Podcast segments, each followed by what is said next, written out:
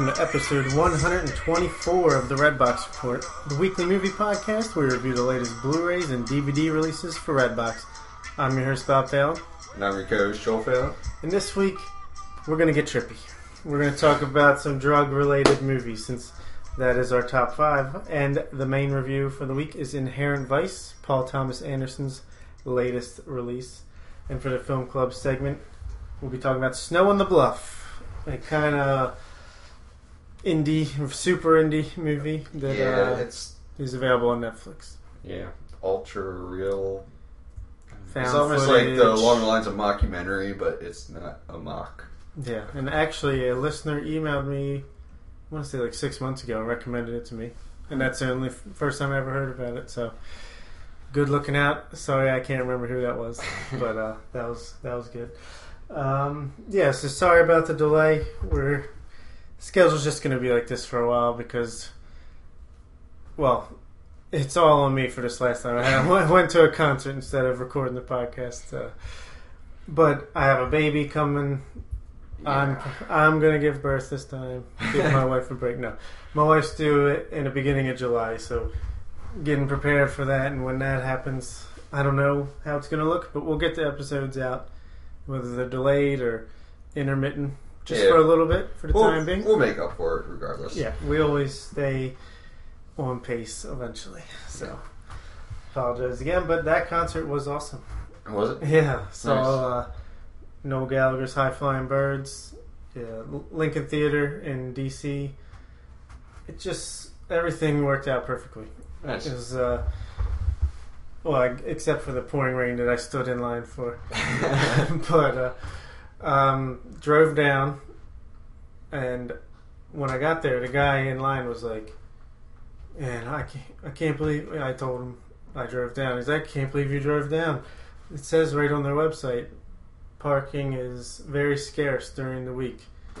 I parked literally across the street from the venue. Just Really? got, must have just got lucky with the random parking spot, and then uh, it was seated theater, but first come first serve, general admission, Huh. and I'm all the way in the back of this line, and I went with my sister because, like I said, my wife's pregnant, so she stayed at home, and and she happened to just stay under the canopy at the front and to stay dry while I was like literally wrapped around the other side of the building getting drenched. And she comes, they opened a second door. Come on, let's go. And nobody like seemed to believe her. I didn't either at first, but everyone stayed in line. We went straight through the second entrance and had our pick of the litter, basically of seats. nice. Just sat on the balcony as close as you could get. It's pretty sweet. Very cool. The concert You're, itself was you're very lucky with the parking. In DC, is a nightmare. Yeah, I just wung it and it worked out. this is probably my seventh or eighth time seeing Noel. Nice. Well, obviously, Oasis I've seen a bunch of times, Yeah. and then uh, this is my second, third time seeing him with the High Flying Birds. Probably his best performance. nice. It's- everything was good, sounded good and tight. Like the old stuff from the first CD sounded better on this t- leg, this tour, than it did a few years ago when I saw him. And the new stuff sounded great. Played Champagne Supernova acoustic. First time I ever heard him play that after all these years. Yeah, Jeez. it was great. Nice. So sorry, I'm not sorry. Can't say that I missed the podcast, but I did miss the podcast afterwards. Understand. So let's get into it. Inherent Vice, one of my favorite directors of all time, Paul Thomas Anderson. Yeah. The I mean- blood. Amazing. Yeah, I will- at the end of this review, I want to rank all seven of his movies.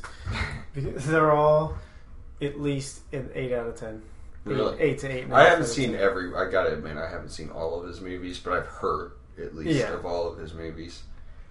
We'll get into it, but this movie kind of cemented it for me. He's a master. Yeah, I had. Uh, I told you I'd seen this movie before. Yeah. Very foggy on it though. It took me two you- two and a half good watch throughs for this review.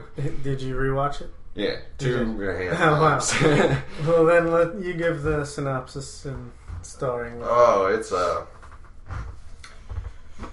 uh, what's uh, Joaquin Phoenix Joaquin Phoenix is the star of this. plays Doc. plays Doc Spicoli. Yeah, something like I want to say yeah. Spicoli, but it's that's not uh, Spicoli. Fast Times at Ridgemont High, Sean Penn. yeah, it's like something like that. Though. Yeah, it's not really totally relevant. Um, he's a private eye. His ex girlfriend approaches him about missing persons case. Or... yeah, or Going like to a be- scheme that was going to be a missing persons Yeah. case. It's a it's a hard movie to to Follow. follow because then um, Omar from The Wire comes with another mission, and then another this Owen Wilson comes with or It's sort of There's all like these three- separate stories that Yeah. end up being the same thing. three investigations that fall on his lap.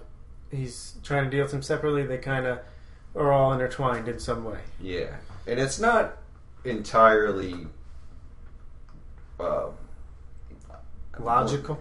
yeah, logical. I don't know. It's not like you don't really realize at your first watch through that all this stuff is connected or not connected. Yeah, And from what I've under from what I understand, it's all about the person who wrote the book. It's his style. It's Thomas Pynchon. yeah. Yeah. They from what I heard about his books is people give up on his books Yeah. more than any other author in I have heard. out there. Yeah, But they said if you do get to the end of all his stories, they're worth the read. must be an incredible writer. Yeah, because there some things are don't.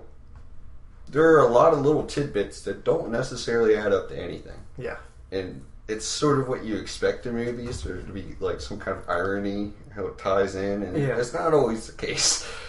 Luckily, I was looking forward to this movie so much. It's kind of crazy that it took me to June of 2015, like six months later, to actually see it because it was one of my, if not my most anticipated movie of last year. Oh, really? Yeah, it just, I don't know. It Slipped just, through the cracks. huh? exactly, yeah. But luckily, because I was anticipating, I'm listening to reviews, I'm everything about it, I want to hear it or read it. Uh, I kind of knew what I was getting into going in, so I knew that plot, not to get caught up in the plot and try to pe- like have everything pieced together Yeah. perfectly like a normal movie. So I'm glad that I had that knowledge going in because I don't know, maybe I would have felt differently if I went in blind. Well, that's the whole reason I rewatched it again. Like I had seen it before, but maybe with not my full attention. Then I rewatched it, and I was like, I liked it. I definitely really liked it, but I was still wasn't quite sure what the movie was about. Mm-hmm. So then I read some reviews, and that's what they said. You gotta throw out your preconceived notions of Yeah. what movies are and stories are, and But it's not that off the wall. Like, it's, really not. It's just how it the pacing Yeah. and how things come together is just not typical. It's, I don't think. Yeah, I mean, it, it is like scene by scene. It's like a regular movie. It's but it's just the, like you said, the pacing and the. It doesn't take a second to let you like f- figure out what's going on. Yeah, But I don't think it's even meant to 100% be figured out what's going on. Like that's Yeah, part of the thing I think is not understand what's going on. That's kind of part of the point. The paranoia of that time. It's based in the 70s, I think. So yeah. It's like the late '60s, early '70s. and the film looks like it it was a movie straight from that Yeah, era. it's amazing. looks incredible, and all of his movies do. Um, man, this the grain of. I guess he's shooting it on film. Yeah, it's, But- the movie has some texture to the. Come, oh yeah, it reminds me of like uh, Serpico or a movie like that. Yeah, It felt like it was literally could have. If you would have told me, if I was from a different planet or something, or I don't know, if, you know what I mean. But if if I didn't know any of the actors or anything, and you just showed me this movie and said this was made in 1973, I would have believed it. yeah. And God, geez, what what a cast they had. yeah. How many people they had just play very minor roles is pretty impressive. Joaquin Phoenix, obviously, Josh Brolin, Katherine Waterston, uh, Martin Short's in it. Yeah, Martin Short, Owen Wilson. Yeah, but even like minor parts, even if you don't know the actor or actress, the performances are incredible. What's the, the, the I guess she's supposed to be Chinese girl. Jade. Jade, yeah. She's like a Disney star or something Really? like that. Yeah. But like I said, performances were incredible across the board, Yeah. but especially Joaquin Phoenix to me. Oh, amazing. Really was. Hard to say this, but maybe the best performance of his career. Uh, I, It's so- I think I would totally agree with you there. So different than any, you know. It's so and it seems to fit him. Like he he fits that character so well. yeah. It's- He works well with Paul Thomas Anderson because it's either this or The Master for me is his best performances. I think he's top three to five actor in in the business. I, I'd have to. He's gotten so damn good in the past few years, like five years. Or so. Yeah, so. it's. I remember being so upset when he at first said he wasn't going to make more movies, which thank God turned out to be a complete hoax. Yeah, I mean he's so. It's nothing like hammy, nothing over the top and this. It's just so naturalistic, so perfect. Yeah, it it's hard to so explain, to like all the nuances of it. Yeah, He's just nailing it. Like this character is him. Reminds me of our cousin Charlie a little bit. This, this Yeah. character, like if he was in the seventies or something. yeah, definitely out there. yeah, but it, the Charlie, if you're listening, it's a compliment. Yes, hundred percent. Because this might end up being one of my favorite performances and characters of uh, the entire year. Yeah, I, I think in the future, ten years in the future, when you look back at the great movies of the decade, this is going to be up there. Yeah, this is a movie I could see myself rewatching and just liking it more and more every time. You Yeah. tell me since you watched it. I I did. I liked it more and more every time I watched it. All the little scenes and Yeah, and I liked it immediately. I liked it a lot actually. Like, and I didn't. Obviously, I'm not 100 percent sure of the plot, all the details, and the mechanics. But just on a scene by scene basis, I just loved living in this world. And again, this is something I could see being like a a TV series or something, yeah, it like a True Detective type thing. it really reminded me of watching a novel or something like that. Yeah. I felt like someone was reading a novel and I was imagining These characters, these characters. were so realized, all of them. yeah, They just felt completely realized they're fl- totally fleshed out. Even though it's these actors that I recognize and know, like it just I see it as these characters and not the actor. yeah, Like Owen Wilson, great. yeah, it really was. And I'm usually a little bit harsh on him, even though I do enjoy his Yeah. stuff. But But he, Josh Brolin, he's so good in this as well. oh, he's yeah, this hard edge cop who's like so lame but trying to be cool. Like it's so weird performance, but hilarious. This movie is funny. it really is. Yeah, But- in a weird ways. That's one of the things I read about this movie is if you try to tack it down to a genre or a subgenre, you're going to be totally disappointed because it, it's not really any one genre. It's Yeah. serious and it's not serious, and It's almost like a Wes Anderson e Yeah, humor wise. yeah, like there's he's visiting um, Jena Malone, who plays Owen Wilson's wife. They were heroin addicts. Yeah. she showed him the picture of what the baby used to look like. I guess because it was a heroin baby. yeah, And you don't see the picture, but he just looks at it. Ah! Screams at the top of his lungs. and continues the yeah, conversation. gives the picture back and gives you. Amazing. You had to be there. Hilarious movie. I gotta say, like Josh Brolin's character, I think that's why I had to rewatch it because I wasn't. The first time I watched it, I, I might not have given it hundred percent attention, but he his con- character confused me a little bit. A little bit, yeah. tied into the I feel like investigation, Yeah, he was like sporadically showing up. But especially like towards the end, like he was just showing up at these things that Yeah. were. And it, it isn't explained how he knows or it's like, is he against Doc? Is he working with Doc? yeah. Both at the same time. But at the same time, it's amazing. yeah, like I want to see a sequel that's just a buddy cop comedy of these two working together. Yeah. Their dynamic was perfect off of each other, uh, especially when. what is Josh Brolin's character's name? Uh, they just call him Bigfoot. Oh yeah, I can't remember Bigfoot. He calls Doc, and then the wife gets on the phone. He's like reaming him out, and he's like, "But he called me." But okay.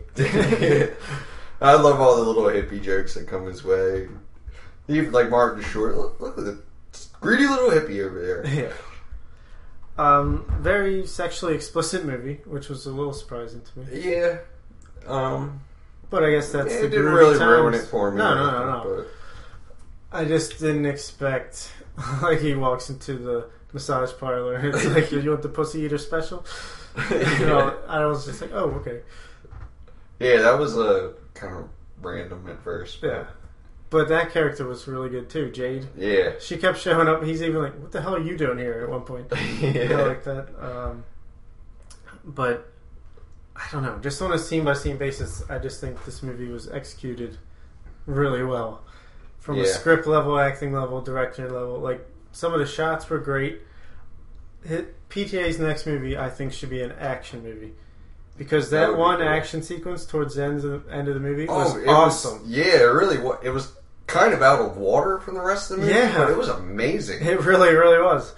Because at first I thought, oh, it's going to be played for laughs. But no, it was a legit. Like I felt tense watching it. Like it got across everything a good action movie should get across. I think it also it kind of legitimized his character towards the end because Yeah, throughout the especially your first watch, you're not totally sure if he Joaquin Phoenix's character knows what he's doing at exactly. yeah, and then that happens, and you're like, wow, he really does kind of Yeah. like prepare.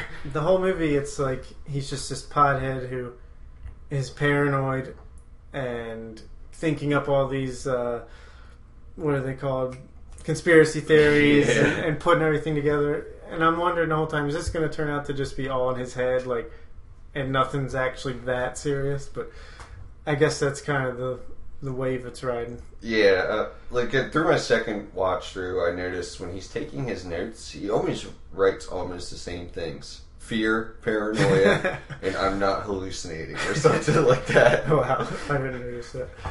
Yeah, it's like, is he super smart or super dumb? I don't know, somewhere in between. But yeah, that the end part there, and it goes on more. There's more that comes from that. I don't want to get into because it's kind of spoilery. But I loved all that Yeah. stuff. Um, yeah, but even that action sequence they made funny with. he shoots the guy. He's like, "Did I get you?" Did I hit you? yeah. Um, let's see. What else was I going to talk about this movie? Uh, just the name, Inherent Vice. I didn't know what it meant, and it is a very cool um, theory or whatever you would call it. Yeah. Term. Very cool term. Very. I I'm gonna add it to my vocabulary. Chocolate melts, ice melts. I heard some of the people that haters were going at incoherent vice. Oh really? Movie, yeah, yeah. I which I can't completely argue with, but it's yeah. hundred percent worth your attention. hmm I was, like I said, it's the first time I ever heard this term, but I was trying to wrap my head around why she was the inherent vice. Yeah, Like I would assume inherent vice in a human is a, like a rotten dead corpse, but it doesn't make sense with I, I don't know. yeah. I guess I'll try to get that out next time I watch it. But yeah, I love the movie. I don't know what else to say. Like I said, some of the shots were great. The score was underplayed, but Yeah. well done. I Yeah, mean, it was I it agree worked. with you. Didn't stand out in a bad way.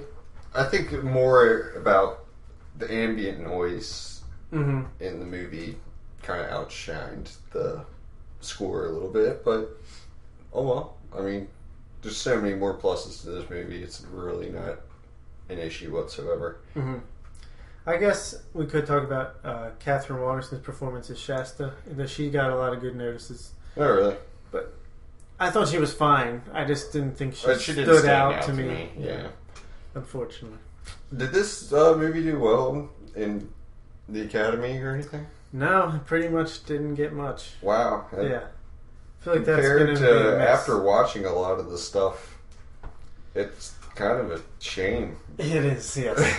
I mean, uh, I feel like it had one or two nominations, but I just can't remember what for. I know it definitely was nominated for something. I because that's I think where I heard about the movie Mhm. initially, but yeah, I don't. I didn't bother. I should have looked it up before I came over. I feel like, like you said, looking like in ten years, looking back, this one might stand out more then than it does now, Yeah. as just a great movie of its time. Um, what would you give it? Um, a really strong eight and a half. Me too. Eight and a half. Nice. Just solid eight and a half. Just loved watching it. I mean, can't say like I absolutely loved it or I think it's one of the best movies of even the year because I thought it was a really solid year. I bet it would probably be in top fifteen or so for me, but I just enjoyed the hell out of watching the whole thing. So The way and it's two and a it- hours long, so that's that's saying something. The way I see it is like um, individually as actors. Like if I had to rate Joaquin Phoenix's movies by performance and all, probably my top one. hmm But like I feel like movies as a whole could beat out. Like if I had to rate it just as the movies and not by the actor, it could be lower than a movie that I have. Right. You know what I mean? Yeah. Yeah. But I absolutely love this movie. You need to go out and watch it if you haven't. Yeah, Immediately. definitely. You might not get it, but it needs to be seen. Yeah, absolutely. Now, I want to talk a little bit about Paul Thomas Anderson Okay. as a whole. He's incredible. This movie, like I said, just cemented his reputation in my eyes as, if not the best current director. Mm-hmm. Uh, one of them for sure, and one of the best of all time. But I mean, hopefully, he's still pretty young for a guy that has seven movies and it's been around for a while. He started young, so hopefully, he's got a bunch more good movies coming. Nice. I hope so. But he's already one of the best of all time in my mind. Um, uh, there's just something about his movies. Maybe it's just me, but obviously, a lot of people respect him, so it must be more than just me. But Yeah. something about his movies just grab my attention immediately and just hold it the entire way through, no matter what. Yeah. There Will Be Blood. It's rated my number one movie of all time. It's a masterpiece in my eyes. Really. The Master, again, I think it's a masterpiece. I think it's in my top 50 at least. But that movie is incredible. Um, just every every one of his movies, even his first movie, Hard Eight, which was not anything astounding, but yeah. just something about it just captures your attention. Hmm. I just, I don't know. I got nothing but great things to say about Paul Thomas Anderson. I can't wait I've heard a lot to see what he does say, next. Um, there will be blood is their top movie It's and that one blew me away out of nowhere. I didn't even want to see it. Like the only reason I watched it was because it won Best Director and was nominated. Everyone was saying it's either No Country for Old Men or There Will Be Blood is the best movie of that year. Oh man, what a year! And I. I loved No Country for Old Men, obviously, because it's great. And I didn't even want to see There Will Be Blood because it just looked boring and like a Steven Spielberg Lincoln type movie. I felt the same way. Blew my socks off. like that movie is incredible. I, obviously, I think it's the best movie ever made. All right, I want to just run down my rating of his movies. Number right. one, There Will Be Blood. Yeah. Number two, The Master. Number three, I would say Magnolia. Okay. Have you seen that? I haven't seen it. That's with, like Tom Cruise, John C. Reilly, Philip Seymour Hoffman. I, It's like one I of might those- have caught bits and pieces of it or whatever, but I've never actually watched Yeah, the whole movie. It's one of those movies that's like a bunch of characters and storylines that kind of connect, like a Crash type movie, but Oh, ten okay. million times better than Crash.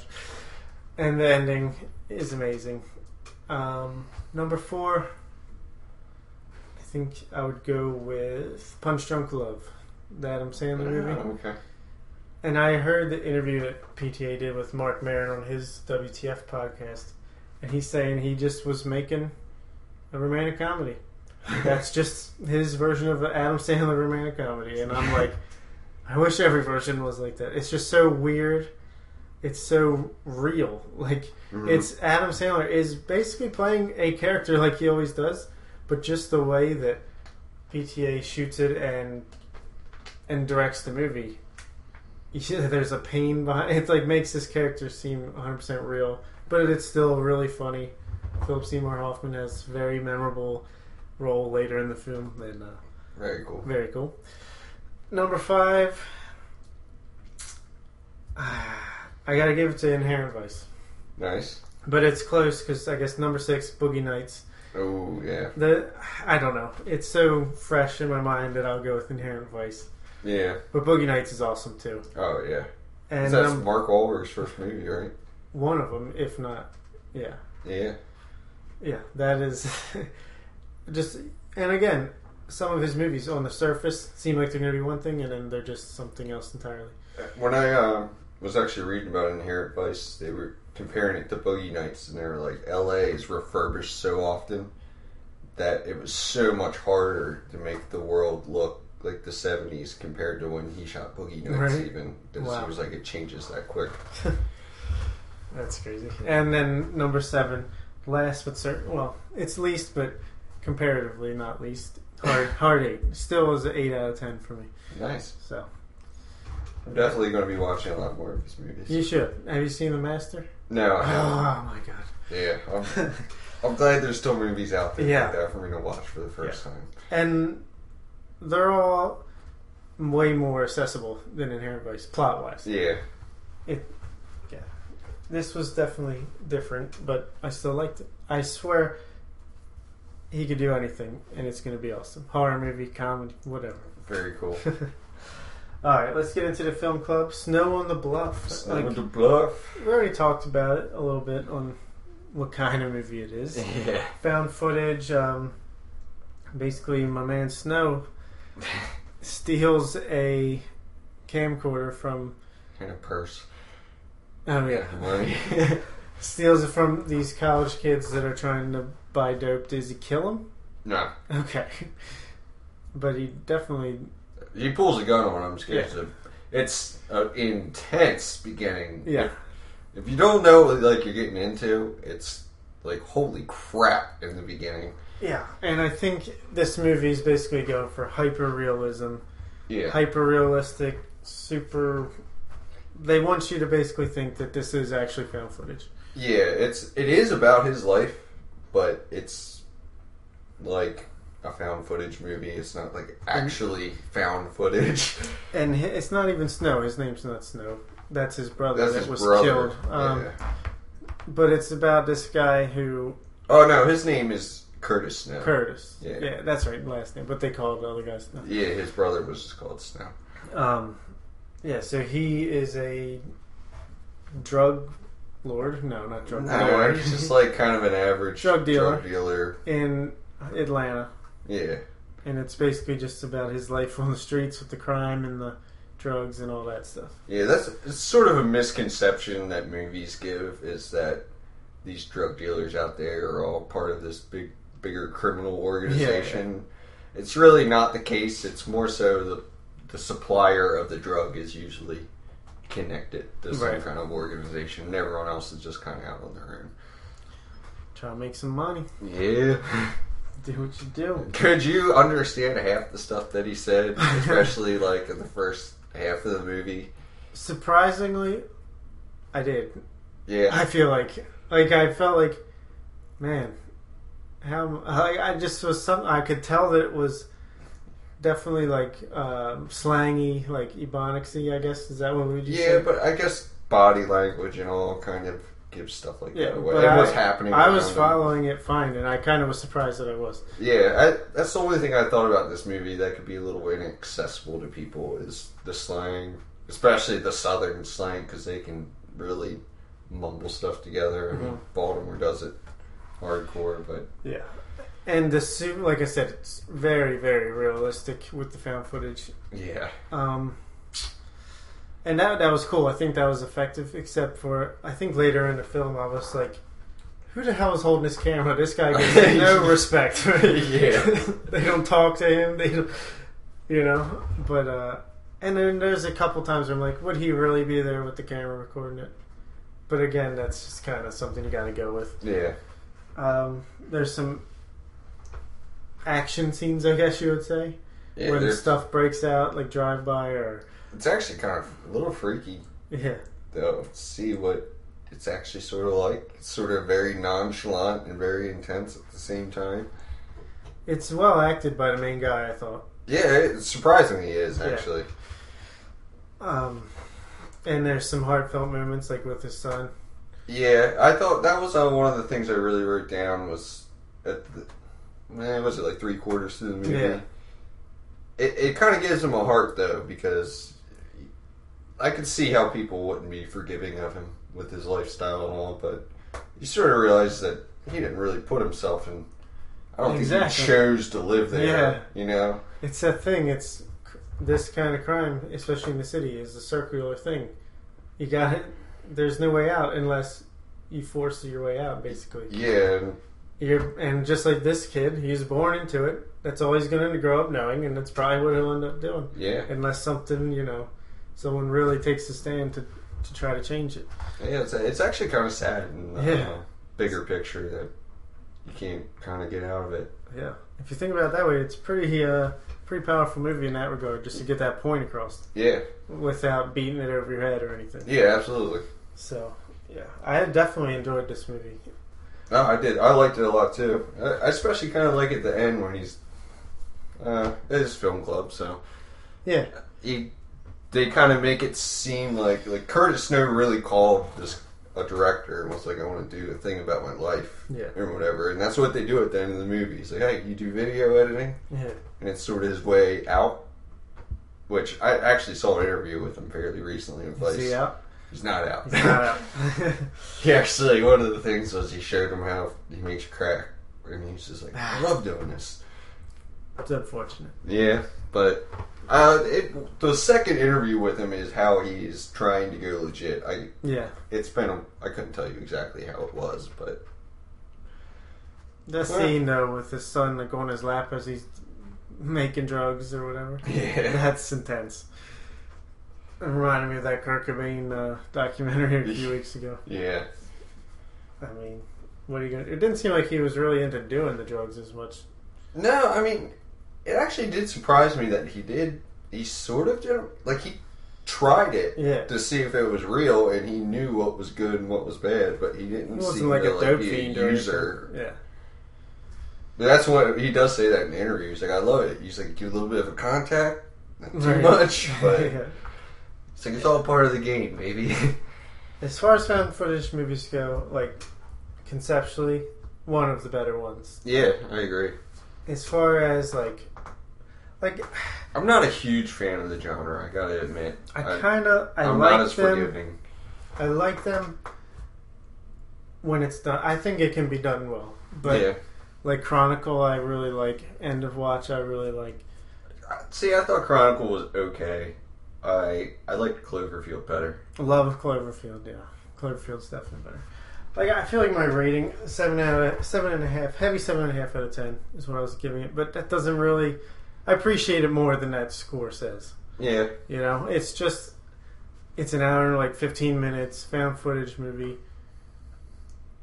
It just there's not a whole ton of like plot or I don't Yeah, know much to glean from. All I the thing I like about it was like the other stuff we talked about outside of that that makes you think about the main character. It's a very, it's really good character uh, study of him. Uh, like I said, the found footage And I do well like done. some of it is real. Like when you see the police arresting someone and all, Yeah, that's actually happening. That's Oh, really? not for the camera. Jesus. Like when they're walking up and they're like, "Oh, there's blood on the wall" and all that. That's really somebody that got shot. yeah, So I mean, it's kind of crazy, but I, I give it a lot of bonus points for being brave to be. It's not very easy to show what's real yeah. life in the hood without kind of candy coating it a little bit, you know. hmm So what did you say you gave it? Heavy seven and a half. All right, I, I'd probably give it a seven, just for lack of plot a little bit.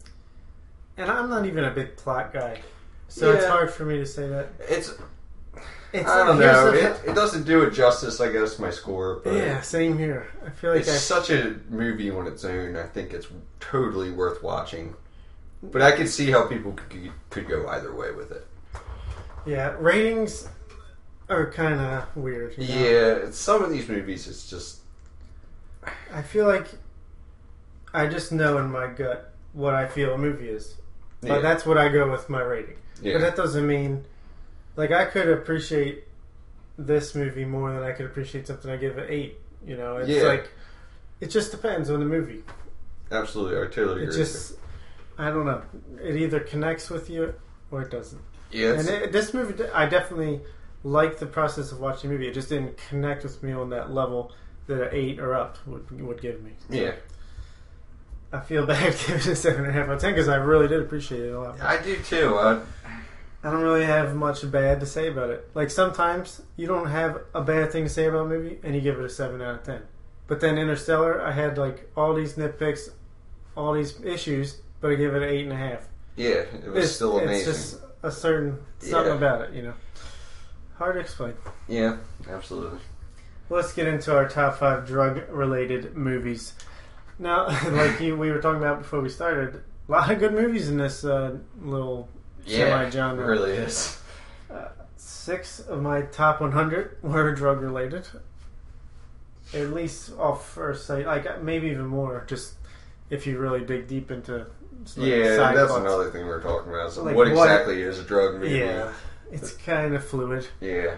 But is it just where they do drugs in a movie, or is it when the drugs is a central part of the plot?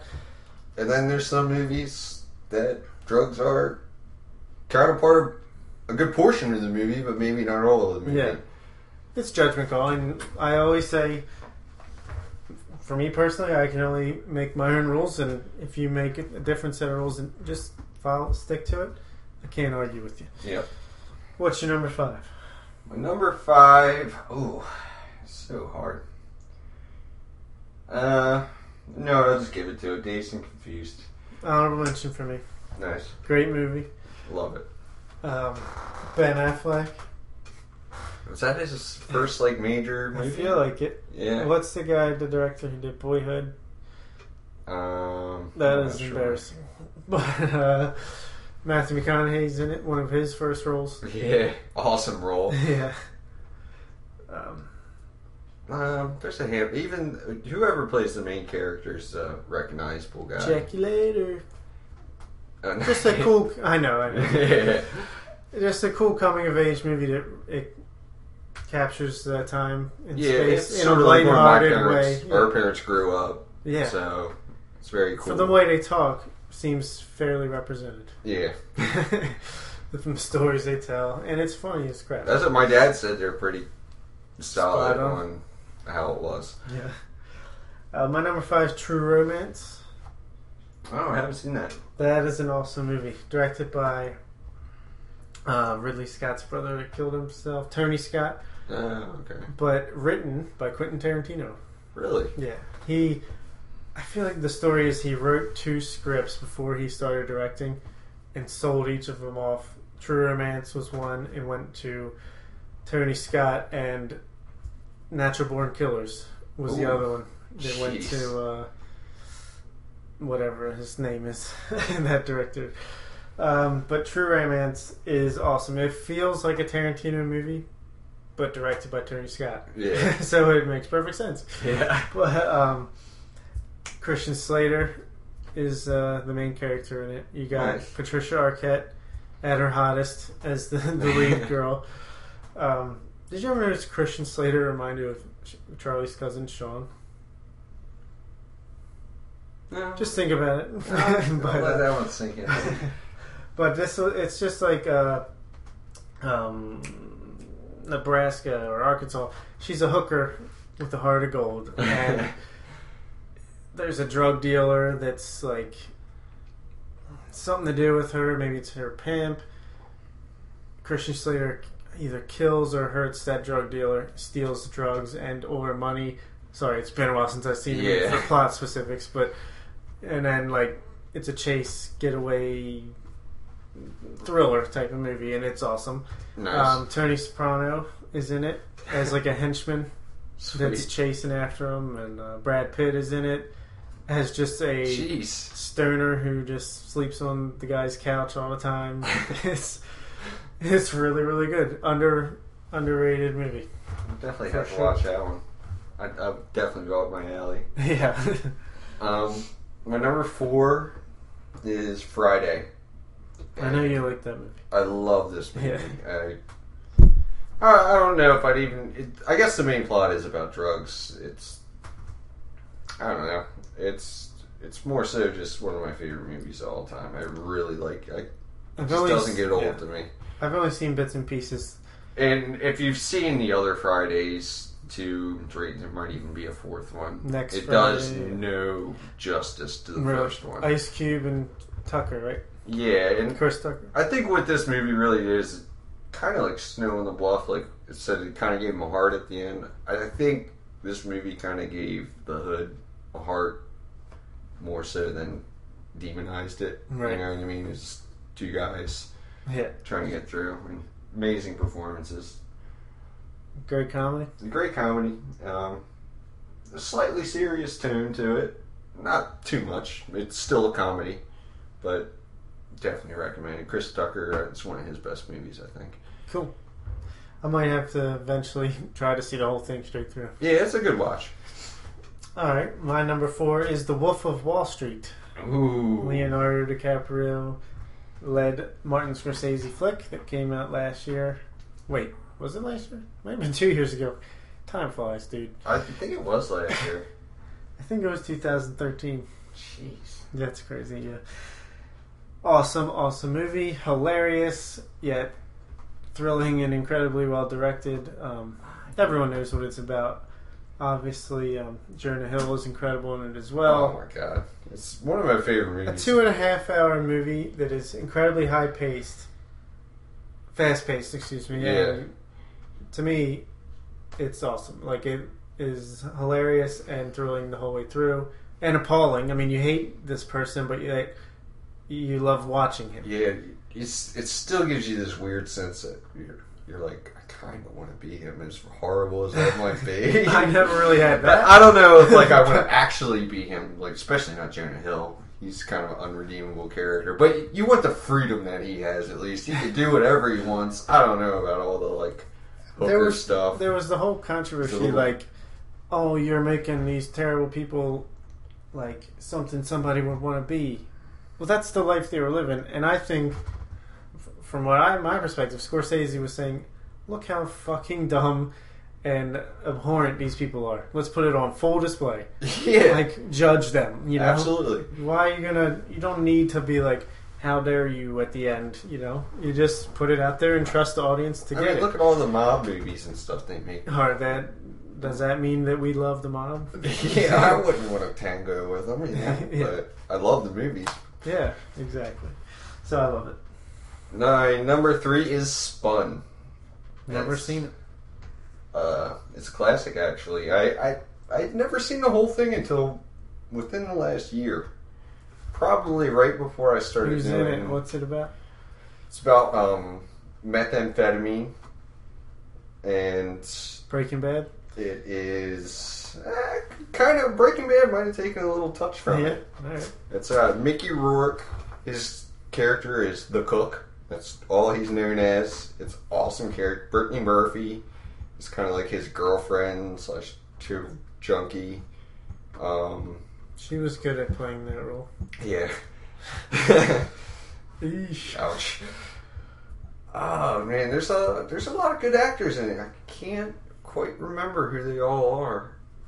It's um, it's a famous director too. I think it's uh, it's from the era that um like Wes Anderson and all like started making independent movies and stuff and really started kicking that off. It's uh I totally recommend it. I'm Alright. sorry I'm a little foggy on the details, Yeah, but like you said, you see a movie a while ago. First, at least for me, plot is the first thing I forget. yeah. Like I'll remember performances and just how I felt watching it, but I'll I the details go out the window very quick for me. Um, my number three is No Country for Old Men. We mentioned it a Oh, yeah. little bit ago, and speaking of Josh Brolin, he's also in this as well. Um, one of the best villains of all time in Anton Chigurh. Uh, very brutal, awesome action, like thrilling movie that with a weird ending. yeah. The only negative I could say about it is the ending. But again, I've said before on the show, if I go back, the ending might make sense. It just I, was so unexpected for me. Because Yeah. do you remember?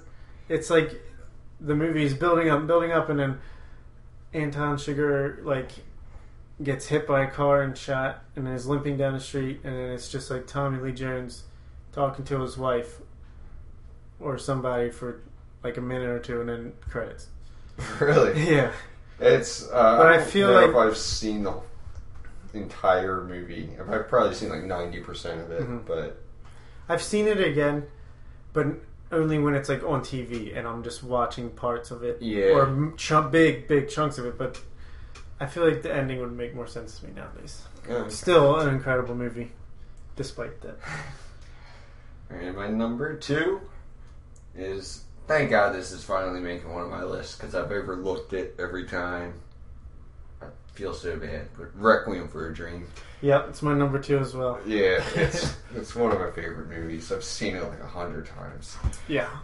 And uh, next week is our top five hard to watch movies. Obviously, not hard to watch for you, but for some people, this could be one of those. Yeah. Uh, I mean, don't get me wrong. I think part of the reason I was like went through a spout of depression for an extended period of time when I was younger, and I watched this movie a lot, and it's sort of I don't know. One of those things where if you're depressed and you watch something depressing, it raises your spirits. Kind of, yeah. But I would say that I mean, there's some horrific shit. Ass to ass. Yeah. uh, but yeah, it's incredible. I think his first movie is much harder for me to watch. but- Yeah. it's the score. We I think we've even talked about it before in the past couple Yeah, months. it's one of my One of the best, best scores ever. especially for the time it came out. Like people have probably tried to replicate it Yeah. since, but Just the actually, a lot of people have used the actual score from that movie. Mhm. even like I said before, Major League Baseball of all places. Yeah, um, the style is awesome. It kind of makes it like you're on drugs yeah, a little bit. Like The style, I think, is the best part of draw, the movie. yeah. Yeah, performances are amazing. yeah. Jared Leto, Jennifer Connelly, Um, Ellen I think the mom Burkett. won some kind of big, Is that real big name? award. Ellen Burkett. Yes, something like that. and yeah, her stuff was awesome with She the might even had like a not Oscar nominee. I, I don't know if that's hundred percent true. I know she did get nominated for something for the movie. Crazy good movie. And Damon Wayans. Oh yeah, holy crap! what a performance by him. Yeah. Has it ever been matched since? By him, no. No. uh, what's your number one? Bluff. Blow. Honorable mention for me. Really? Yeah, One of my favorite movies of all time. I think it's Johnny my favorite Depp movie. it's good. There's no doubt about It- it. It's uh, probably from the same era as Requiem for a Dream. Not that this movie bums me out at all. Kind of makes you want to be like an international drug smuggler yourself, but Yeah. My number one is Pulp Fiction. oh, nice. I'm not 100% drug related, but Yeah, but uh, Pulp Fiction's one of those movies that I understand why everyone loves it, but for whatever reason, it doesn't quite rub me really, as nicely as everybody else. have you rewatched it since you've become more of a Tarantino guy? Um, no, it's probably been four or five years since I've Yeah. seen it. So, See, I just I watched it for the first time. I want to say four or five years ago, like you said, but it's one of those movies that you always constantly heard. It's one of the best movies ever made, yeah, and something about just like growing up and when I was a teenager, that cover. And Yeah. just Travolta and Samuel L. Jackson guns. just seemed cheesy to me. I never was interested in watching it. Obviously, then I got more into movies and started watching Tarantino. and was like, obviously, I got to watch Pulp Fiction, and it is instantly. I got it. I loved it. I didn't think I would, but I did, and it's probably in my top five or ten movies of all time. Wow, Yeah, that's um, that's how I felt about Fight Club. yeah. Yeah, it was. It took me a while to watch because for some reason the first like time I saw a little bit of it and I saw the cover, it just rubbed me as cheesy. And then I finally, like years later, actually sat down and watched the whole movie and was like, "Holy crap, I'm an idiot." Yeah, But I love that when a movie catches you completely. I do that on purpose sometimes when I hear of a great movie and stuff. I'll sort of put it on the back burner, and then of course you forget about it. And then Right. You get to experience it for the first time. That's amazing. Yeah, but even that is for sure. But I mean, like you have you know about a movie. Like I'll listen to a movie podcast and I'm hearing reviews. I'm hearing people talk about the movie. I get an image in my head of what the movie is, and then when I see the movie, it's like, whoa, that is not what I had. You know, in Yeah. TV shows sometimes I'll talk about with a TV show coming up and uh, what else we watched. But yeah, what were your honorable mentions? All right, I'm just gonna run through these decent Yeah, amount. Um, right. Menace to Society. Um, I think it's one of the best hood movies ever made. Training Day. Comedy wise, Grandma's Boy. I have a soft spot for that movie. I don't care if you don't It's- like it. I 100% agree. It's it's it's hilarious, and It's it's, a- I- way funnier when you're high yourself. Yeah, I remember someone. I think it was Steve Boyle. Was like, Yeah. "Let's watch this movie, Grandma's Boy." And I thought it looked sick. yeah, me too. and then it blew me away, kind of. Yeah. Or not blew me away, but Goodfellas. Again, talking about how some movies aren't necessarily drug movies, but kind of about drugs. A Scanner Darkly, Scarface, and Wolf of Wall Street. Cool, cool. I had City of God, which was another movie that was in my top 100 towards the bottom. Uh, that's a foreign movie set in Brazil about kind of the drug yeah, I've heard of it. Uh, I've heard great awesome, things awesome. about it. haven't watched it yet. Dazed and Confused, Blow, Trainspotting. Oh yeah, I forgot to put that on my honorable mentions. That's a pretty pretty crazy movie. And Boogie Nights. nice. So that is it. Good lists. Good lists. Yes. So what else did you watch the past couple weeks? All right, I watched um, the other one. I don't know if I mentioned that? this. Um, it's about Bob Weir. He's one of the guitarists from the Grateful Dead. Okay. He's called the other one because Jerry Garcia is Obviously. always. Um, it was a documentary. A documentary. It was really cool. Um, I give it a seven, seven and a half. It's just kind of about how the band got together. He was really an oddball. He was like a really good-looking young kid with these really scruffy Right. and it just kind of goes throughout his life and he's just a really chill guy and it was really interesting That's totally awesome. recommend it Speaking of movies that you never watched because you didn't think you'd like it, and then you watched it and liked it. yeah Grateful Dead, like that's a band. Just seeing the bears and the peace signs and the tie dye, I was like, no thanks. yeah Never heard a single one of their songs or anything, and then playing Rock Band uh, with everybody, and then the Grateful Dead tracks came out. Love them. Yeah. they're great. At least you know the eight or ten songs that I played on Rock Band. I really enjoyed it. yeah um I, I guess the only thing i don't like about that band sometimes is some of their songs are like 10 minutes long Jammy. Yeah. I don't really like Dave uh, they Matthews. invented i mean i gotta give them that they Yeah. pretty much invented the jam band I'm not huge on jam band and me either like uh, Dave Matthews Band. I'm not a big fan of. Nah. Uh, like the band Phish, I like, like Yeah. a handful of songs by them. Not really that into them. Yeah, uh, but at least the ones they had on Rock Band were probably more of their four minute songs, three minute Yeah. songs. Like Casey Jones. I can't, You, you would be really surprised how many songs you know by the Grateful Dead, even Probably, if you don't yeah. know who they are. That's probably a good point. Um, I watched Venus in Fur. This was a movie by Roman Polanski, the uh, controversial guy who I've heard of him. I've never heard of him. he like raped a 14 year old girl, then fled the country Oh, so he could keep making movies and not go to jail. I think that was a long time ago, but still, it's pretty awful. Trying to separate the art from the artist here. yeah. because all right, this movie is about. Um, it's like one of these movies with two people in one location. That's it, hour and a half. Jeez. Um, it's like a a playwright who is trying to go through the casting process to cast a woman in this lead. About and the play is going to be Venus in Fur. The, book Venus in Fur or whatever, and this movie is called Venus in Fur, and it's uh, this person, this young actress comes in from the pouring rain late at night, and she's late for the auditions, but she convinces him to give her a chance, and basically just goes from there. Sorry, the whole movie is them like running lines, interacting, her trying to get this spot in his play.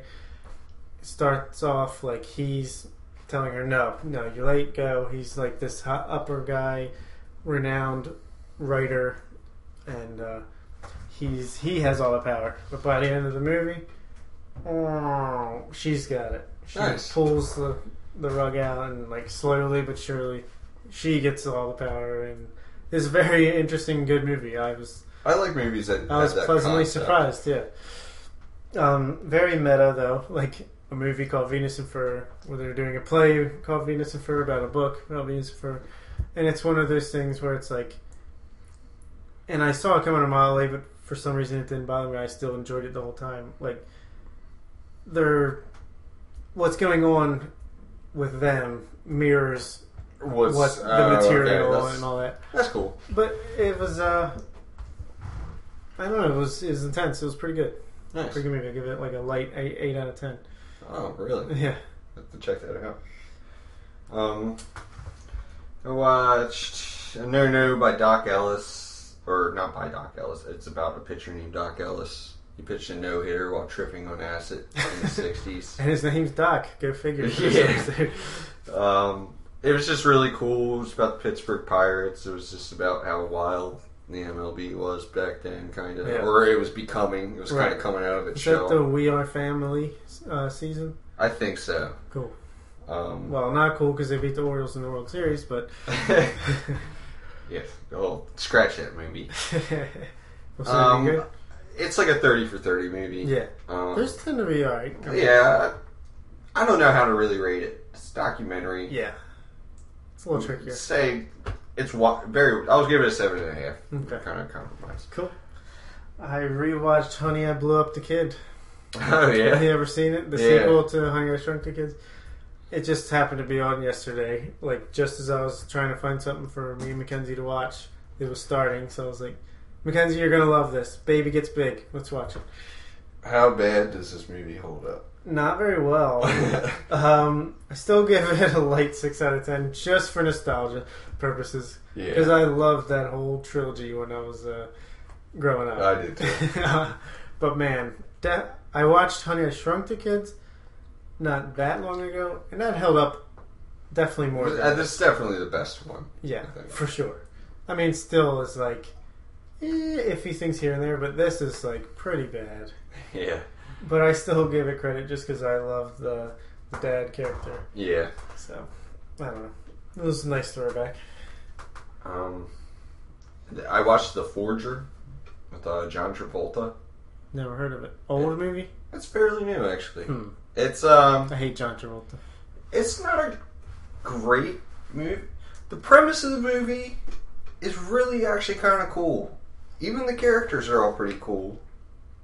It just it's one of those movies that doesn't quite all for whatever reason. It's just doesn't. It's about he's a art forger. He's serving time in jail and he gets a local mobster to basically pay off a judge to get him out. And it's not entirely evident why he does that. It's a really, really stupid thing. He served five years. He had nine months to go, and he did it. But what turns out is his son has a brain tumor, and he's dying. But to get out and all that, he's got to forge another painting and all this, and he's along the way. He's kind of trying to deal. He, he's kind of badass too.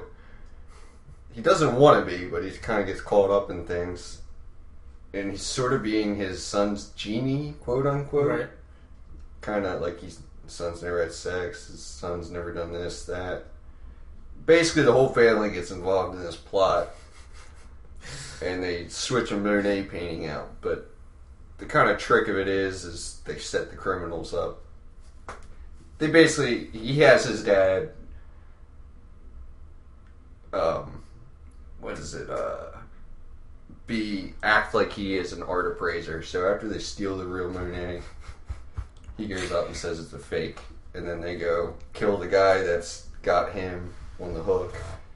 And then when the bad guys come back, the police are waiting there, and, and it's actually the real Monet painting, and they get off with a hundred grand, and it, it's kind of sad at the end, but It sounds terrible. I- it's a it's a Boston movie. I don't know. It, it's like it should on paper it should be a good movie. It's just not great. to me, it sounds like a direct to DVD or something. yeah, it's kind of a TV quality movie. Yeah. give it like a six, and that's kind of being nice to some of the other characters. Travolta's not really great. Yeah. I don't know what happened now. Did you watch any other movies? Because all I have is TV left. I have. I watched. No. Uh, well, I did watch one movie, but we're gonna review it, so I'm gonna skip that. Okay. Um, yeah, I watched Halt, Halt and Catch Fire. TV The show. entire season. First Like- season. That's um. I watched the first couple episodes when it premiered on AMC. It's got the guy that was um, the bad guy from Guardians of the Galaxy Yeah. in it. Yeah, uh, it was okay. It just wasn't good enough. With TV, it's got to be pretty good to hook me. Yeah, uh, I mean, I think it did a lot more justice that I could just watch every episode straight through. Yeah. And in the middle episodes, it does get a little bit like beating a dead horse for a little while, but it kind of makes up for itself towards the end. I watched the first episode of the second season, so I don't know. See Yeah. how that goes.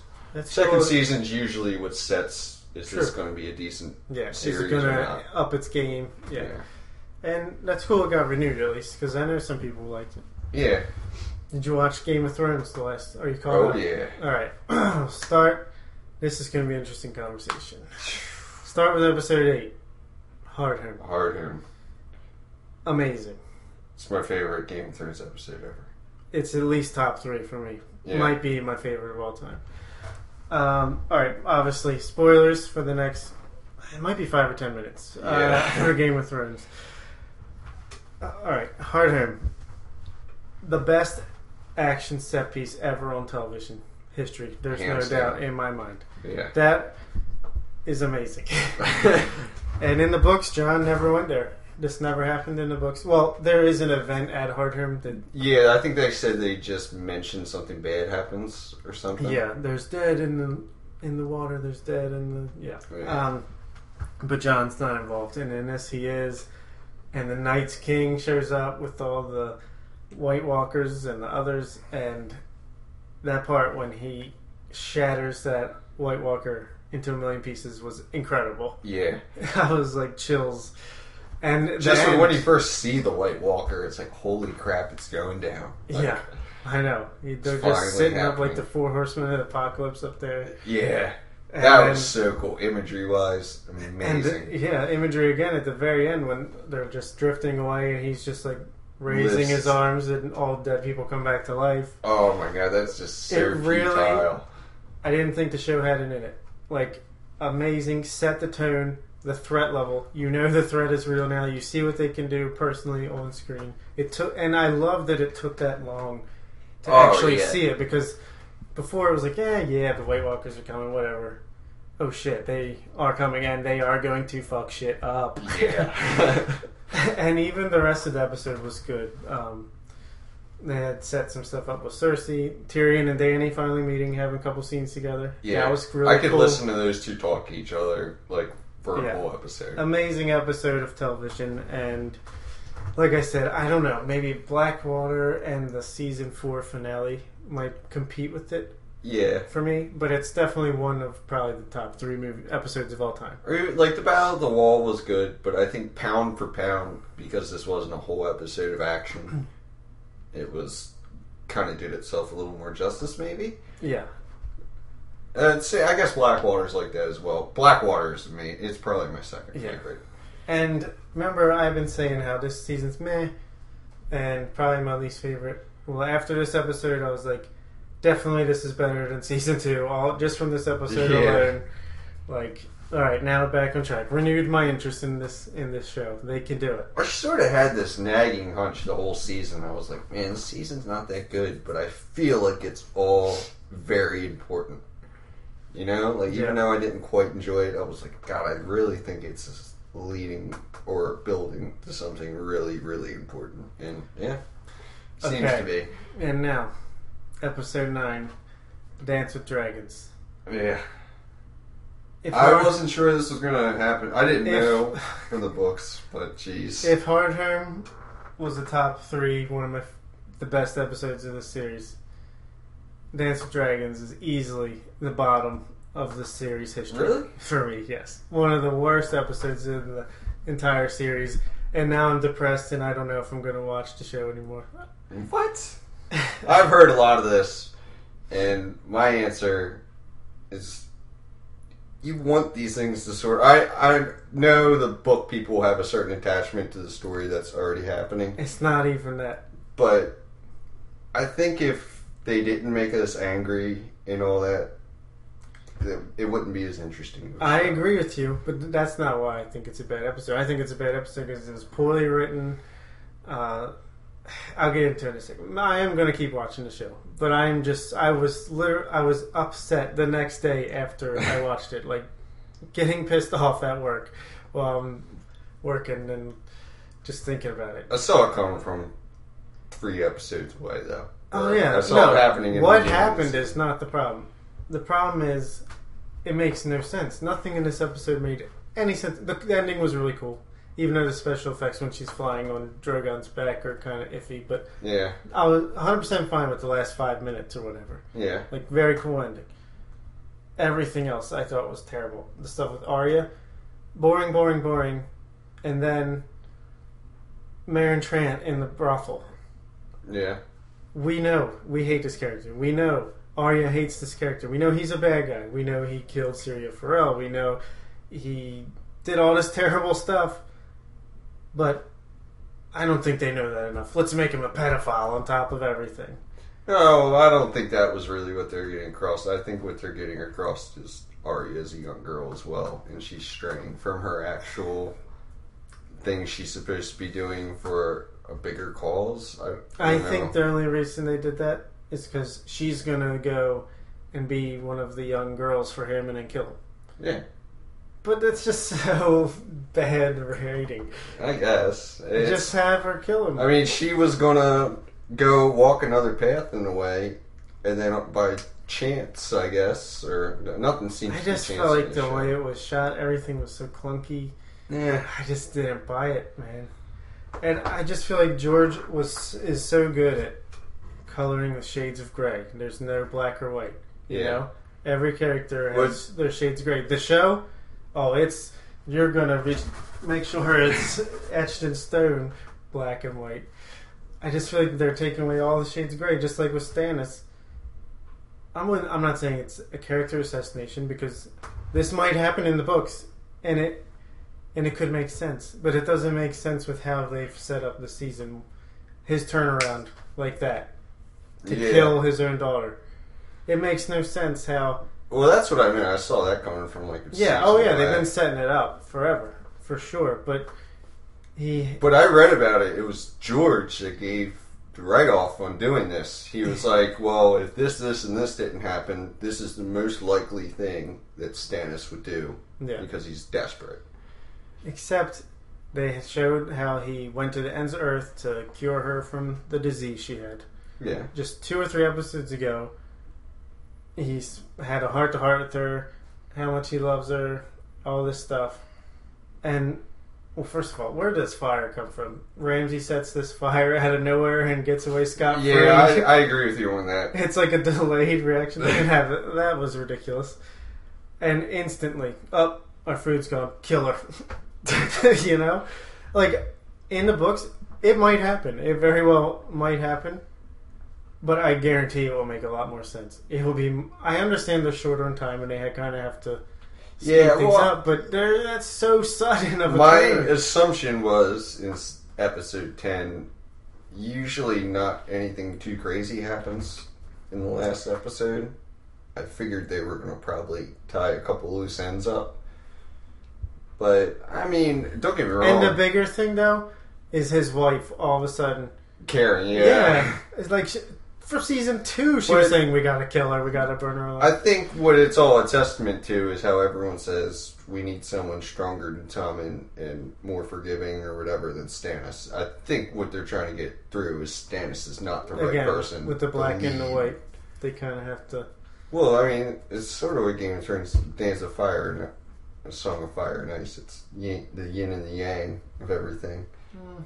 I mean, it's pretty clear already that the three-headed dragon or whatever it is is Tyrion, Daenerys, and Jon Snow. Yeah, I'd say so. I mean, it's almost guaranteed. But again, though, George is constantly changing what you think it is, and Yeah, I don't know. From what I've Sure, I've been reading a lot about. I, I haven't read the books, I think it's pretty certain. but people that like the books are like, "Wow, I I do this with every series where I think the first two or three books is amazing, and then everyone runs out of steam, and it's not as uh, I don't know. It starts becoming very straightforward towards all the ends of seasons or books wise. I'm trying to think. I, I don't know. This this is what I'm reading about people that read these kind of books, like on a regular basis. It's like even like Tolkien, like it. If you really break down Lord of the Rings, it doesn't make any goddamn sense Right. because Gandalf could have gotten those flying birds and Yeah. gone right to the damn Yeah. thing. Like it doesn't make any sense. Yeah. but I guess that's you got to just get lost a little bit. But even Jon Snow's storyline on this episode was just boring and made no sense. Why are they on that side of the wall? They sailed to there from the sea. Yeah. They had to go all the way around to avoid the White Walkers. Yet all of a sudden they're on the inside of the wall, and the only way they could have got to where they were is if they marched through the woods where all the White Walkers were. But I guess it was more for that shot of them coming Yeah. in. The understanding I got is where Hardhome was. It's on another side of a river or something like that, and they went down, probably got off the boat, and walked to the entrance of the wall. I don't know. I, I think it's a hundred mile walk. No. Yeah, From the cliffs. well, I don't know about the time constraint and all Yeah. that stuff, but it's what I assumed. That's they were going to come back to the wall. That's what they said. If I don't come back, they're still going to open the gate for you. As That's- far as I know, the only other place to get through the wall is at the Knights, Well, where they Ford. left from the other the side. Night of the wall. Fort or whatever. Yeah. That's a nitpick, but nothing really happened with Jon. That was kind of boring.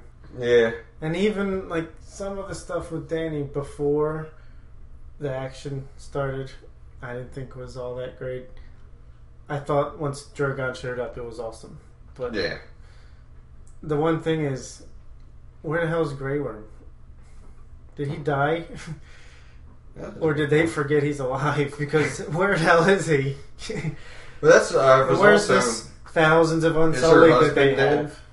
He got stabbed. yeah, but they don't show that he's dead. And yeah. uh, Grey Worm is technically alive, I guess. And what they she has this unsullied army of like five thousand. Where are they? You got like four unsullied with her. That was kind of weird, but I guess because budget. Uh, regardless of what I just said, the finale I think is going to be awesome yeah. because I know what's happening. This is the last, all the last bits that I know is going to happen. And then it's It's, an it's- black. yeah, it's going to be.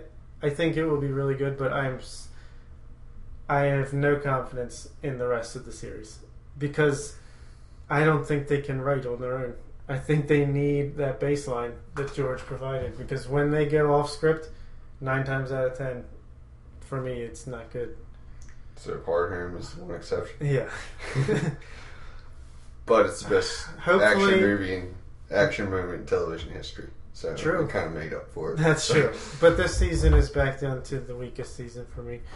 Um, Maybe the finale will push it to even or a little ahead of season two, but I don't know. I do. Uh, I really do wish they would pick one or two episodes where they gave it an hour and a half and actually took the time to explain some things. I do agree with you with that. Like in terms of they kind of rush through it sometimes.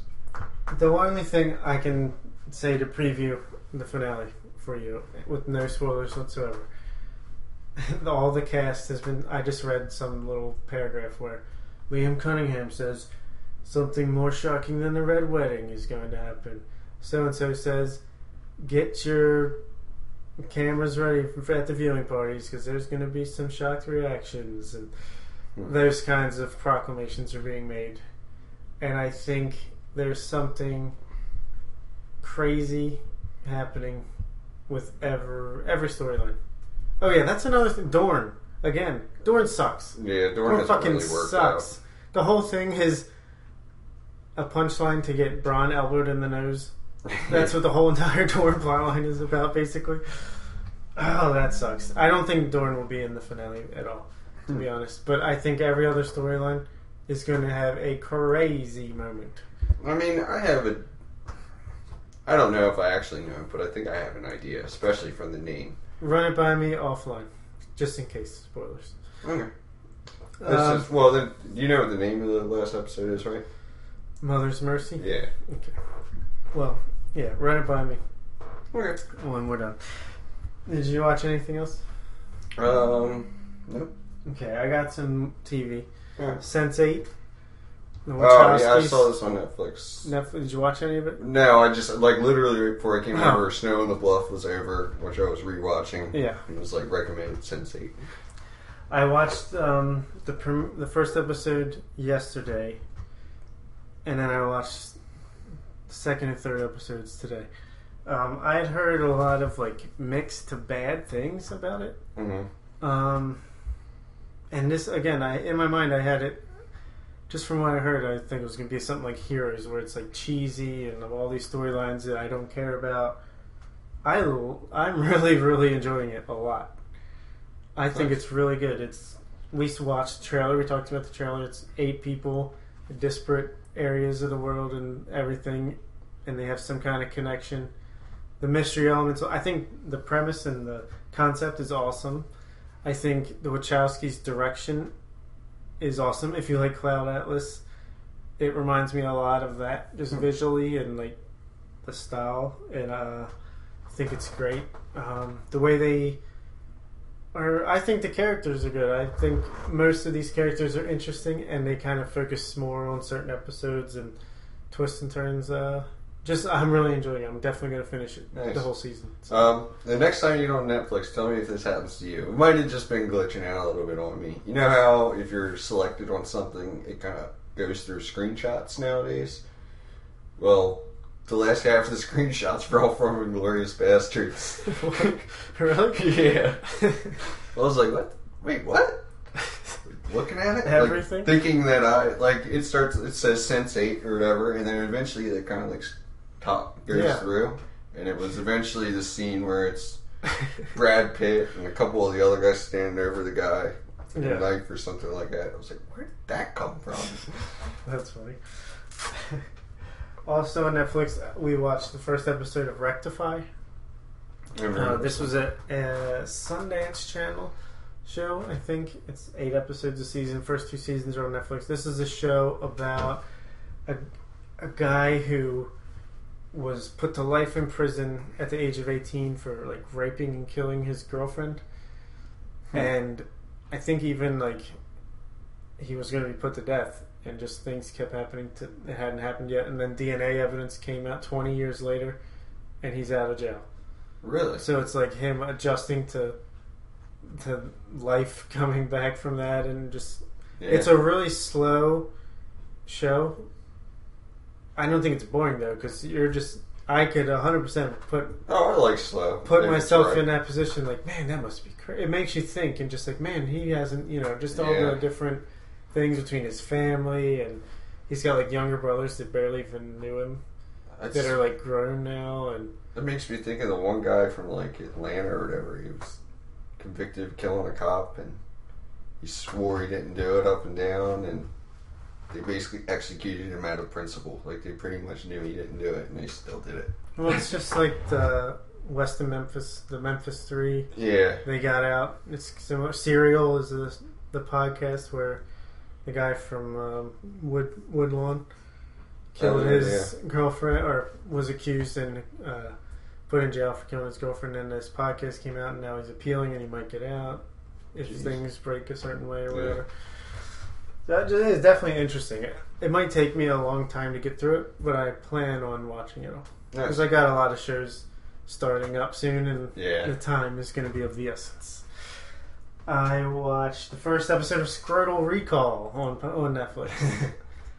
uh, I'd heard some decent things. It's like a British comedy about a guy who uh, finds out he has like some kind of STD, and he has to go through his past history of who he slept with to tell them that he has it, so they can get checked out yeah. and to maybe figure out who gave it to him or whatever.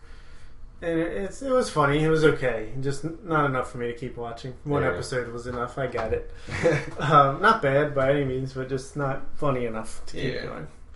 And the last thing is Unreal, this show in Lifetime It's like a parody of The Bachelor. It's like a scripted show from people that used to be behind the scenes on The Bachelor, Uh, basically poking fun at like the producers and how everything's completely manipulated and all. yeah. It's cheesy. It's not great. but uh, I would definitely recommend Sense Eight.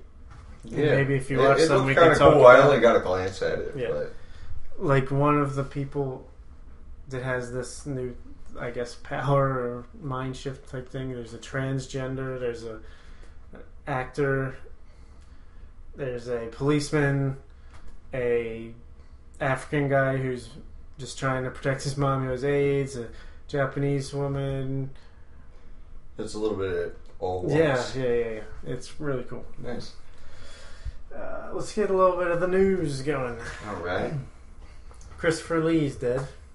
Yeah. Guy from Lord of the Rings and Mm-hmm. lots of movies. He was old. Jeez. It sucks. Yeah. Can just move on. Yeah, I mean, it's sorry. it's- It, yeah. it, it's horrible news. what can you say when Yeah. someone dies? It sucks. At least he was old and lived a lot of life. Yeah, he lived his life, you know. Um, remake Central as usual. Got Yeah. three big remakes coming up now. Kindergarten Cop. Why? I don't know. Without Arnold, it's nothing. Nothing. It's not a Toma. Sister Act. Without Whoopi Goldberg, it's nothing. no. I didn't think there was much with her. yeah, I know. and Big Trouble in Little China. Starring The Rock. I like the rock. Yeah. that one's a little bit better than the others. At least it has The Rock. He's, Yeah. he's charisma. Yeah. He is charisma. He is. yeah. Not charismatic. He just is charisma. Um, Bad Boys 3 is on the way. Finally. Actually, I mean, I like the second Bad Boys kind of.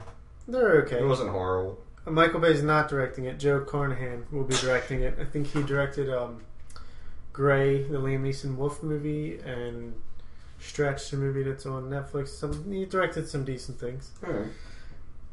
Netflix acquires one of Brad Pitt's next movies, War Machine, directed by David Michôd, who did um, The Rover and Animal Kingdom. He's an Australian director.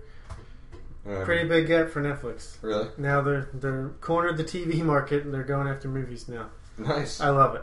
I Keep it too. going. I hope Netflix continues to succeed because it makes it easy to watch good movies. generation HBO. Yeah, but I just want to get rid of everything Yeah. except for Netflix. That would be the ideal. Uh, let's see. Speaking of Netflix, in season two of Daredevil, they've done some.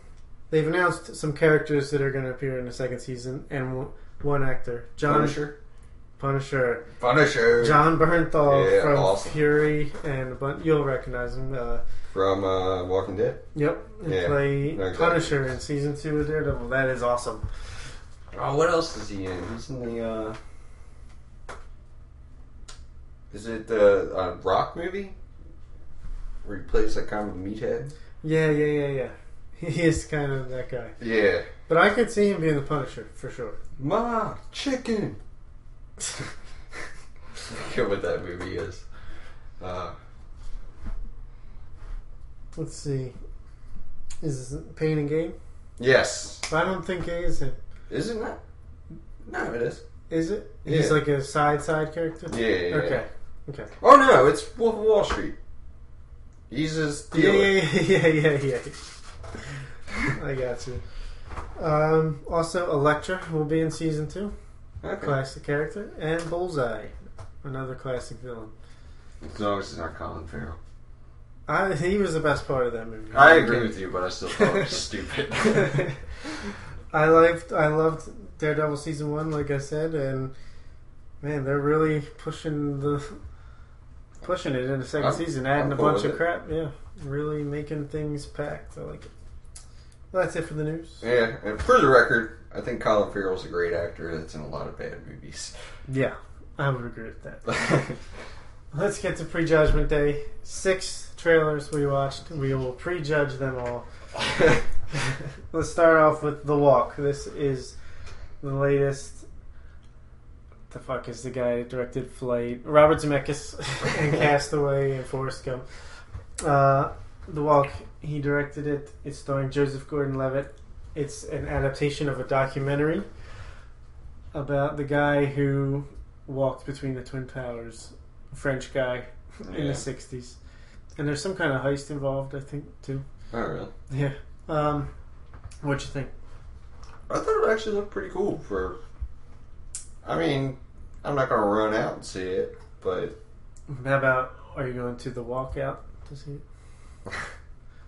what? It's called the walk. The walk? uh, yeah, I might walk to see it. Uh, I don't know. Um, I thought it looked interesting, but I'm not sure if I would go to the movies to see Aside it. from Joseph Gordon-Levitt's terrible French accent, yeah, yeah, I thought it looked kind of good. I, I, the towers looked amazing, and they look like It they're actually made there. me. I don't know if I am completely like afraid of heights, but made me feel something in my belly a Yeah. little bit. I could see it when you see it in 3D. That might uh, yeah, crazy. and I think it said IMAX release, yeah. so oh, that really might give you the willy. might be a good experience. Yeah. Um, I love Joseph Gordon-Levitt. Don't get me wrong. I just, it's a French character. Cast a French fucking actor. What's the Yeah. problem here? This is There's what- plenty of good French actors. Yeah. plenty, and you're gonna just give it to good old Joseph Gordon-Levitt Yeah. and make him do It's probably him and Tom Hardy. Terrible- yeah. the part. nearly two people apparently. uh, but yeah, I thought it looked okay. I mean, I'm I'll see it for sure. yeah. Uh, Everest is up next. Kind of similar in some aspects. Yeah. Um, I thought this looked a little bit more promising than uh, me too. maybe. Yes. Uh, this is no, not sure who it's directed by. I'm sorry, but it's Jake Gyllenhaal, um, Jason from the uh, Planet of the Apes movie, Jason Clarke, Yeah, yeah, yeah. and Zero Dark Thirty, um, John Hawkes. A lot of good actors, Yeah. but they climb Mount Everest, and when they get to the top, a huge storm comes, and they have to survive to the bottom. Yeah. Based on a true story, looked pretty good. Yeah, looked, Looked intense. very intense. Looked just like a fun disaster movie, Yeah. but a little more personal and centered on. Yeah, like I was saying, I, I like how it was, in, even in the trailer, they show them reach the top. It's Yeah. not like the struggle to get to the And top then, and they walk all it." the way down. Yeah, yeah. the struggle to get back down. yeah. Yeah, I all it looked pretty good. Uh, next up, Pixar's The Good Dinosaur. This is a follow up to the movie that comes out in a couple weeks, Inside Out. Um, basically, it's Pixar's Ice Age Yeah. mixed with The Land Before Time, like you said. Um, yeah, I don't know. There wasn't much to it.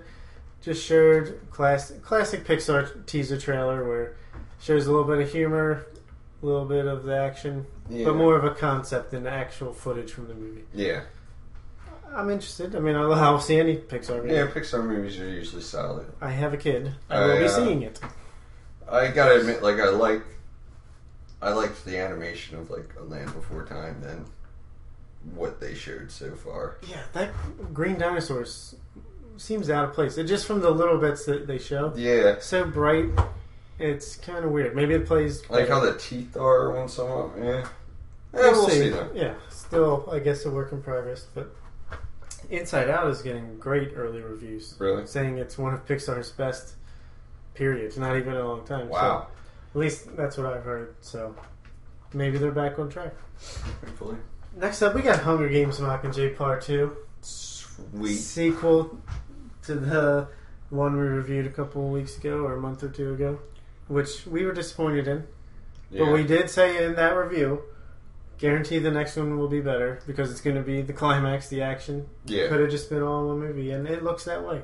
Yeah. Absolutely. Um, yeah, I don't know. It I- just looks like it's going to be all out, cool, just like the first couple. I think this is the movie that in my hiatus I'm not going to the movie theaters. yeah, I've never seen a Hunger Games movie in theaters, yeah. but even though I like the franchise, Oh, I love the franchise now. I just I thought it was like another Twilight when it first Yeah. came out. Just I- the look of it at first. I still, oh, excuse me. I still don't think I'm going to see this in theaters, but it looks good. Yeah. The tar stuff that was pretty cool. Uh, well, when is this coming out? November twentieth. Uh, well, this might be the movie I go out first, but Star Wars, Oh yeah, hundred. I will be there. Yeah, maybe not opening day, but I will be. Yeah, that might be a little hard. Yeah. Maybe the tickets are going to be skyrocketing. It's going to be like two hundred bucks to get a ticket or something. Yeah. Uh, next up, The Martian, the Ridley Scott film starring uh, Matt Damon. It's the prequel to Interstellar Yeah. before he gets stranded. No, but it seems awfully familiar to, to some of the stuff in Interstellar. And this is based off the the book, The Martian, which I heard a lot of great things about. Where he's a guy that there's some kind of accident. He crash lands on Mars, four years away from Earth, distance wise traveling, and basically he has to try to find a way to get message back to Earth to get rescued and survive in the meantime. Yeah. And uh, it looked good to me. Yeah, I I kind of thought it was the most well-rounded. Of the trailers, Yeah. yeah, I mean, like I know I'm gonna like Hunger Games, but that's gonna be like an action movie. Like Mhm. this looks like it's got a little bit of everything. yeah.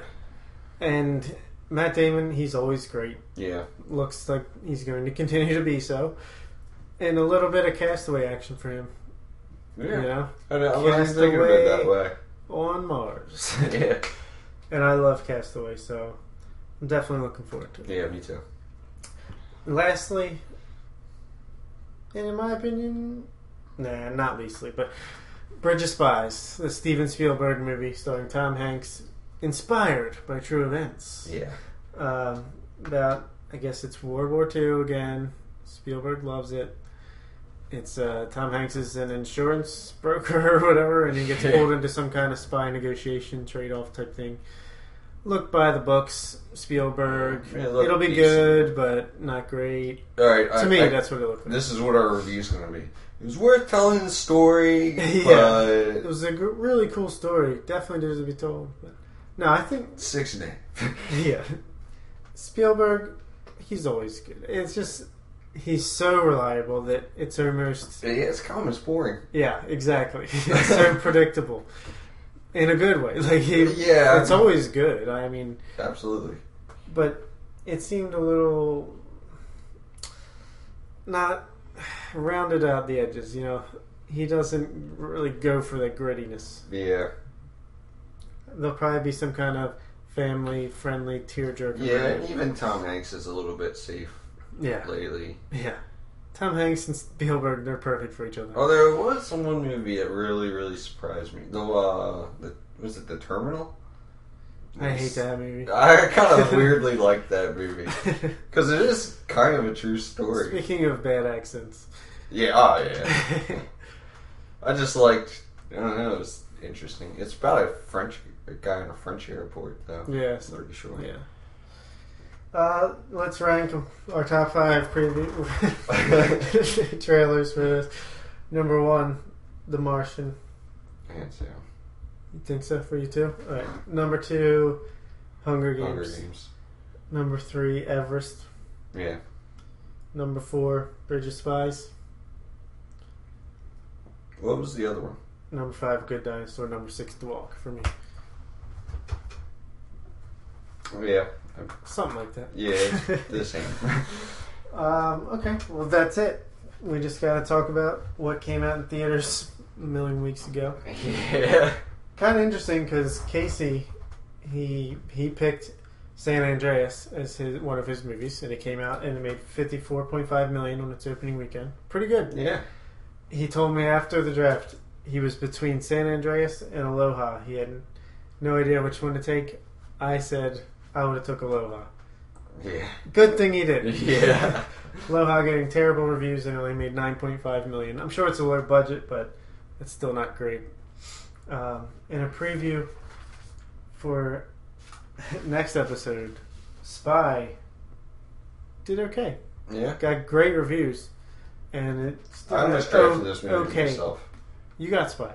Oh, did I? Yeah. Oh, right. I was getting mixed up with another one. That's why I think it's over. yeah. but we will continue to monitor this until the nails in the coffin. On the next episode of the Redbox Report, we're going to review two movies that couldn't be more different. First up is Fifty Shades of Grey, the huge. That's what she said. Release uh, about the sex and the BDSM and all that, uh, and also SpongeBob Sponge Out of Water, the kid-friendly SpongeBob. They're sort of totally the same movie Yeah, in completely opposite ways. I swear, SpongeBob was sick. Can't. uh, and our top five will be hard to watch slash controversial movies. More hard to watch than controversial, but I just didn't know how to word it exactly. But you know what we mean. Movies you don't want to watch more than once. yeah. The first one was good enough. And also coming out on Redbox, or already out on Redbox at this point, Black Sea, submarine movie starring Jude Law. Uh, looked pretty decent to me. McFarland USA, another Disney sports movie starring Kevin Costner. He's like an American track coach that takes on some kind of either Mexican team or Six and a half out of ten. yeah, exactly. It's just ano- it's another one of the It's Costner. well, yeah. it's got to be better than Draft Day, but what's that movie with, with Jon Hamm and we reviewed it on this podcast, and actually it was like a six and a half out of ten, like you said, it's perfectly safe. It was Disney. It was uh, he's teaching the in, he's doing the Indian kids how to pitch into the major league. Oh, um, God, I don't know. we reviewed it called. on this. I cannot remember the title. It's alright, but yeah, probably be similar to that. Yeah. And Lost River, uh, Ryan Gosling's directorial debut, which didn't get great reviews, but apparently it's pretty weird. Stars Christina Hendricks, and uh, I don't know. I might check it out down the road. Yeah. All right, that's it. We're glad to be back. We will be back next week. Two more episodes will come at you. Uh, we'll do one in our normal time next week, and another one staggered a couple days later. Alright. Look forward to that, unless something comes up. You Yeah, never know. more than likely about Yeah. two episodes. So thanks for listening, and as always, if you have any questions, comments, or concerns, you can email us, the Redbox Report at yahoo.com. Follow us on Twitter at the Redbox Report. I'm personally on Twitter at the Oriole Report. I'm on Twitter at the RBR Joel. Like us on Facebook. Subscribe, rate, and review us on iTunes. Seriously, you can do that. Find us on Stitcher and on letterboxd.com. My username is the Oriole Report. So as always, Thanks for listening. See you next time.